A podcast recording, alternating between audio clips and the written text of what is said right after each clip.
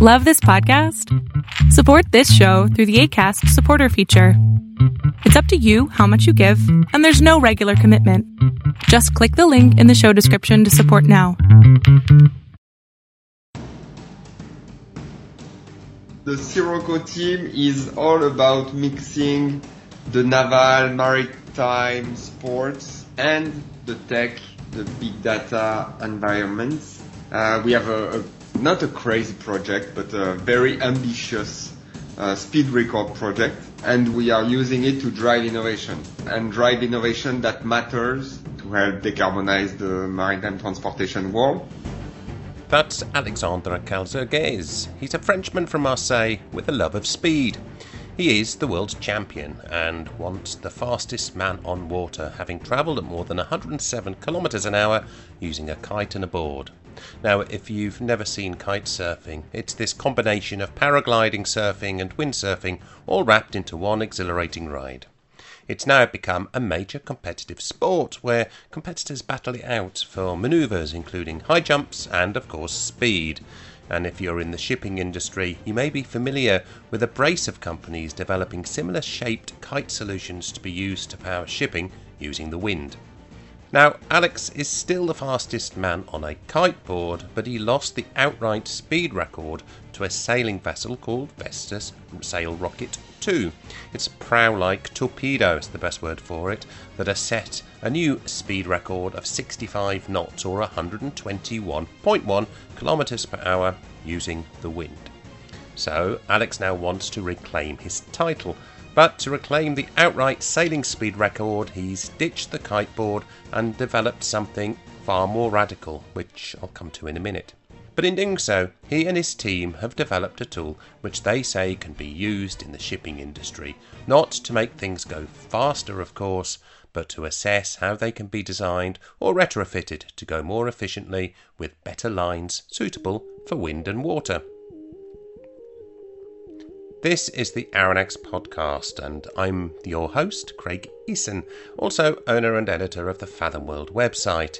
In this episode of the podcast, we're looking at how a world speed champion is looking to get his title back, and in doing so, found a process, a tool he believes shipping can use as they develop and design, retrofit, and build ships that are able to meet the emissions and efficiency goals they're being set.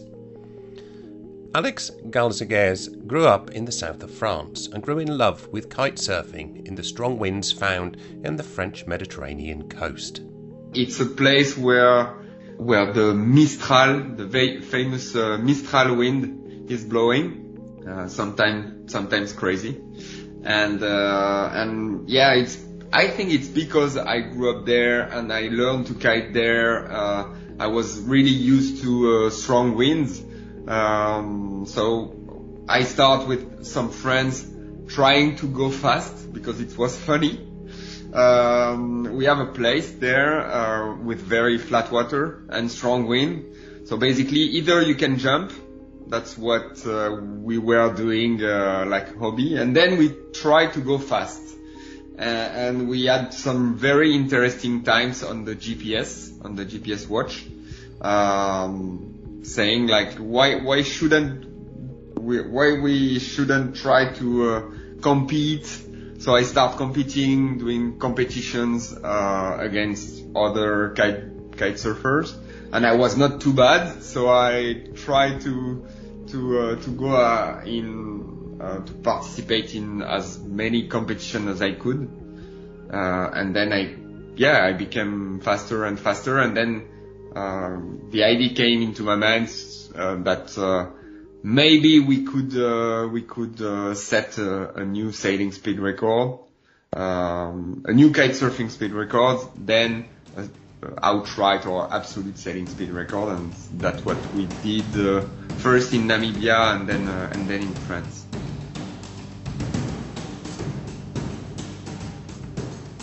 He gained the speed record kitesurfing along man made ditches in the flat sands of Namibia and France, but now he wants to go faster, and to do that, he has had to think radically different. But such a task isn't going to be easy, so what they've designed is as close to not being a sailing vessel as one could imagine. This is no longer an attempt to gain a kiteboarding speed title, but to become once again the fastest man on water, using natural forces, the wind, and to shatter the current speed record, and he wants to achieve 150 kilometers an hour. So, Sirocco have ditched the board and gone for a pod, which looks more like the fuselage of a fighter jet, albeit without wings and a tail. There's still a kite attached with a long wire tethered above it. Below it, there's another wire tether going into the water, and at the end of which is an anchoring foil, airplane shaped to move smoothly through the sea. Its objective is to keep the pod close to, but not on the water surface, and offset the kite's upward pull while amplifying all that forward momentum. To achieve an official sailing speed record, the pod will have very little else in it. No batteries, not many aids at all. However, the prototype that they are currently using does, and it is the development of this that has led to the development of a software tool that Alex and the Sirocco team now believe has a wider use than just achieving speed. Here he takes up the story along with Sirocco co-founder Yves de Montcheuil. Uh, we started really at the beginning of Sirocco, We started with a blank page. We did a brainstorm with uh, uh, a part of uh, the people we have uh, in our team today and experts from the America's Cup, from the paragliding world, passionate people, enthusiasts, experts in their domain uh, that could bring their expertise in, uh, yeah, that that open open field to innovation and and with just a just a simple question at the beginning, how to go fast on water, uh, propelled by the wind. You have, you can you can take whatever uh, you want as a solution: a foil, a kite, a sail, uh, two foils, uh, uh, yeah, uh, all of the concept that could be uh, used to go to go fast on water, and we ended up with a list of if uh, like something like 50 different concepts. 50 concepts, absolutely. Yeah. Um, and we started uh, to evaluate them, uh, trying to find which one will be the most efficient, energy efficient one. Uh, so we we created a, a program called the VPP, a Velocity Predictor Program, um, that will help us um, evaluate which was the most efficient, uh, according to, of course, according to our operational uh, uh, operational constraint or uh, uh, what's the name in English for uh, cahier des charges. Uh, Requirement. uh, requirements. Uh, be, able, be able to go on uh, in, in open sea, uh, being being able to go uh, port tack and starboard tack, be able to jibe with the concept. Um, remember that I coming from the kitesurfing world where to go fast we need a trench, so eight meters wide canal. So it was one of the requirements. It was to be able to go in open sea and not being stuck into a canal. And so we, we had this 50 concept. We created the VPP. We used the VPP to evaluate which one, which one was, uh, which was the most efficient. Um, and then how to design the, the different parts. Uh, the hull, well, I mean, the capsule, the, the size of the foil, the size of the kite, and, and the, the program were, was, uh, resolving the balance resolving the equilibriums, or I don't know if we can uh, if we can say that, but Yeah. Uh, and we ended up with that concept of a capsule, a flying capsule, uh, hanged between the the propulsion of a kite and the the propulsion underwater of a of a foil, inverted foil. Uh, for us, it was the most efficient, energy efficient one, and the, the one who was the, the biggest potential. Um, and we designed it to reach that, uh, that speed of 80 knots. So how how does this lead you to engaging with the maritime industry, with the shipping industry? What is that journey then from looking at a speed record to looking at how you can actually find a solution to go into the maritime sector? So there are actually two uh, two very different answers to, to that question. The, the, the first one is the uh, the why, and the second is the uh, is the how. Uh, the why comes from the is really uh, engraved into the the DNA of of Sirocco, and this is the project that uh, Alex and us, his partners, are, are wanting to to build. Uh, it's to to use the uh, pioneering achievement, the speed record, as a way to generate innovation. So speed is not a goal in itself. Alex has had plenty of that. He has been fast since he was was he was little, uh, and so now now the question is beyond the speed record. How well actually how do we use the speed record as a way to generate innovation that brings purpose and that is useful for uh, for the planet, that's useful for the uh, for the energy transition. So the the how then. Uh, the how is actually quite simple. The Alex described the um, design process that we use uh, to uh, shift to shaft through those 50 concepts and to uh, understand which ones were the most efficient.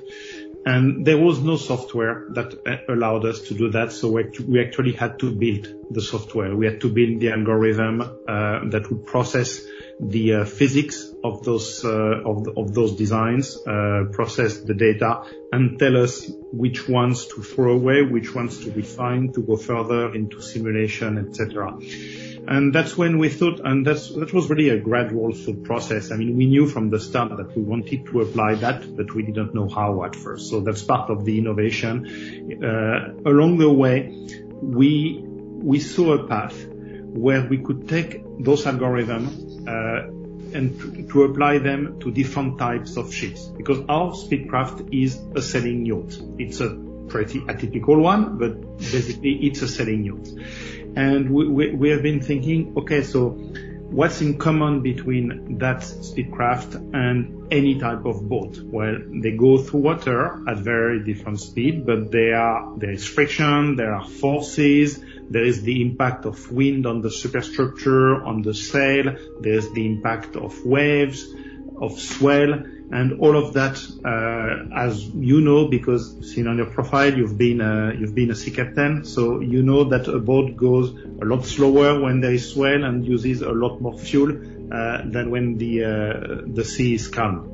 So we, we were thinking, well, if we could actually build that into a model, the same way we've built the model of our speedcraft, and then use that to measure the actual efficiency of a ship based on the conditions the she, is evolving into. So we took those algorithms and we used them to build models of ships, of their uh, propulsion systems, uh, the engine, the, the sails, kites, anything that you can add to a ship to make it more efficient. And we have built essentially a platform of something that's called a digital twin that reproduces the behavior of the ship on the computer and would allow, would allow anyone to play scenarios. So if I take this ship with this type of configuration and I sell her from Singapore through Marseille with a sell date of I don't know, April 14th, for example, and the voyage is expected to take so many days what will be the uh, power consumption of that ship. Now, if I take the same ship and I add, I don't know, six uh, solid cells or two kites, uh, or maybe an hybrid engine, fuel plus hydrogen electric, uh, and I run her on the same route, uh, same dates, what will be the energy consumption, what is the difference between the two, what is the saving. And the saving is both monetary and in terms of carbon emissions. I'm aware that there's a lot of different companies that are using digital twins now and offering digital twins to for maintenance and, dare I say it, for performance. But there's a British company as well called Bar, Bar mm-hmm. Technologies. Mm-hmm. I think they're doing something similar to you. Yeah. And they are coming from the America's Cup. So exactly. do you understand what I'm saying? So how, how do you bring that USP out? Yeah. So the and so uh, agree with you. The concept of digital twin is becoming more and more popular. Uh, it was primarily born from maintenance uh, issues, trying to understand the wear and tear and uh, try to do a predictive maintenance instead of uh, fixing things when, when, they break. And digital twins are super effective at that. The good news is that it, it's, it's becoming more and more commonplace and people understand what a digital twin is. That was not necessarily the case uh, a couple, couple years back. So how different we are from, others? So first, we are not looking at, uh, at maintenance. We are not looking at, uh, building, uh, a twin of the electronic systems or the engines or whatnot of, of, the ship. We are purely looking at it from a, performance and energy efficiency, point of view, building on the law of physics. And that's probably the most important thing. Of course, uh, we will use IoT data uh, as they pertain to uh, the performance of the ship. So, For example, having wind capture, having RPM capture on the on the engine can be super useful, but we are not looking at that part as primarily. We are looking at the physics and how they apply. What we've done is that we are incorporating into our models the uh, CFD simulations. You're familiar with the uh, with the CFD, uh, both of the um, of the ship in water, the ship in air, also the impact of wind on the on the superstructure, the uh, sails uh, in the in the air, the interaction between sails. So this is what we are focusing on: is understanding the physical behavior of every component of the ship and understanding their their interaction and how the uh, forces are going to add up or oppose themselves or interact with one another for the behavior of the ship. And that I don't think there are a lot of people uh, who are looking at that on the on, on the market. I know uh, uh we, we, have taken a look at uh, at BAR's offering. Um, they are probably the closest on the market to to, to, to what we have. I don't know if they have slightly different uh, value prop or if they're on the on the same segment. It's still a very nascent market. Mm-hmm. When we talk to um, to shipyards, um, to shipping companies, um, they are usually saying us, saying to us, uh, well, we don't really know if there are solutions that can do that. We've been thinking about doing it manually, about engaging armies of CFD engineers to do the calculation. Uh, so it's still a, probably a very, very young market. Alex Caizergues, along with fellow Sirocco co-founder and startup advisor Yves de Montcheuil, on the plans to use the software they developed to help design a world speed record system and to develop it into a CFD and digital twin tool to help make shipping more efficient and cleaner. The attempt to set a new speed record will be in the summer next year. They're still using the prototype and the software to make improvements, and looking at the videos they produce, you can see that the underwater foil is still more solidly fixed to the pod than the final setup they will likely use with the wire. Gaining the speed record is a moonshot for Sirocco, but they already have other moonshots in mind and they're taking inspiration from Bernard Piccard's famous record with a solar plane. So not only the speed record, but also future, what we call moonshots. Uh, and even though clearly today we are focusing on the speed record, we have other ideas. And we want to be, we want to work on other concepts, other innovation drivers. So from the speed record itself, uh, we have a potential of other innovations that could be leveraged. Today, we are focusing on this digital twin platform, zero coefficient chip, but there are other things we have invented that we think could be useful for the for the industry. So this one should already take us to, uh, I would say, to the, the next steps, and then other moonshots, uh, which may or may not be uh, linked to sports, which may be more innovation driven. Uh, for example, uh, a role model that we particularly like is Bertrand Piccard with Solar Impulse. Uh, you know, the solar airplane. Uh, I mean, it was, it was not a sporting challenge. Of course, it was very difficult and exhausting and whatnot, but it was not about sports. Uh, it was more about pure sheer innovation. Uh, so that's the kind of mindset that we are into.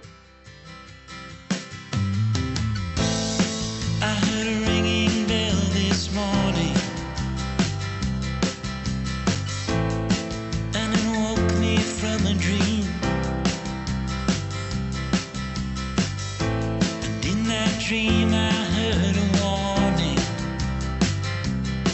saying leave the rest, take only what you need. Well, that's it for this episode of the Aranex podcast. Please remember to share, subscribe, and like. And I've a growing archive of episodes over the last couple of years of the Aranex podcast looking at the transformation of the shipping and maritime space. Also, you'll find more stories on these themes on the Fathom World website. Goodbye for now.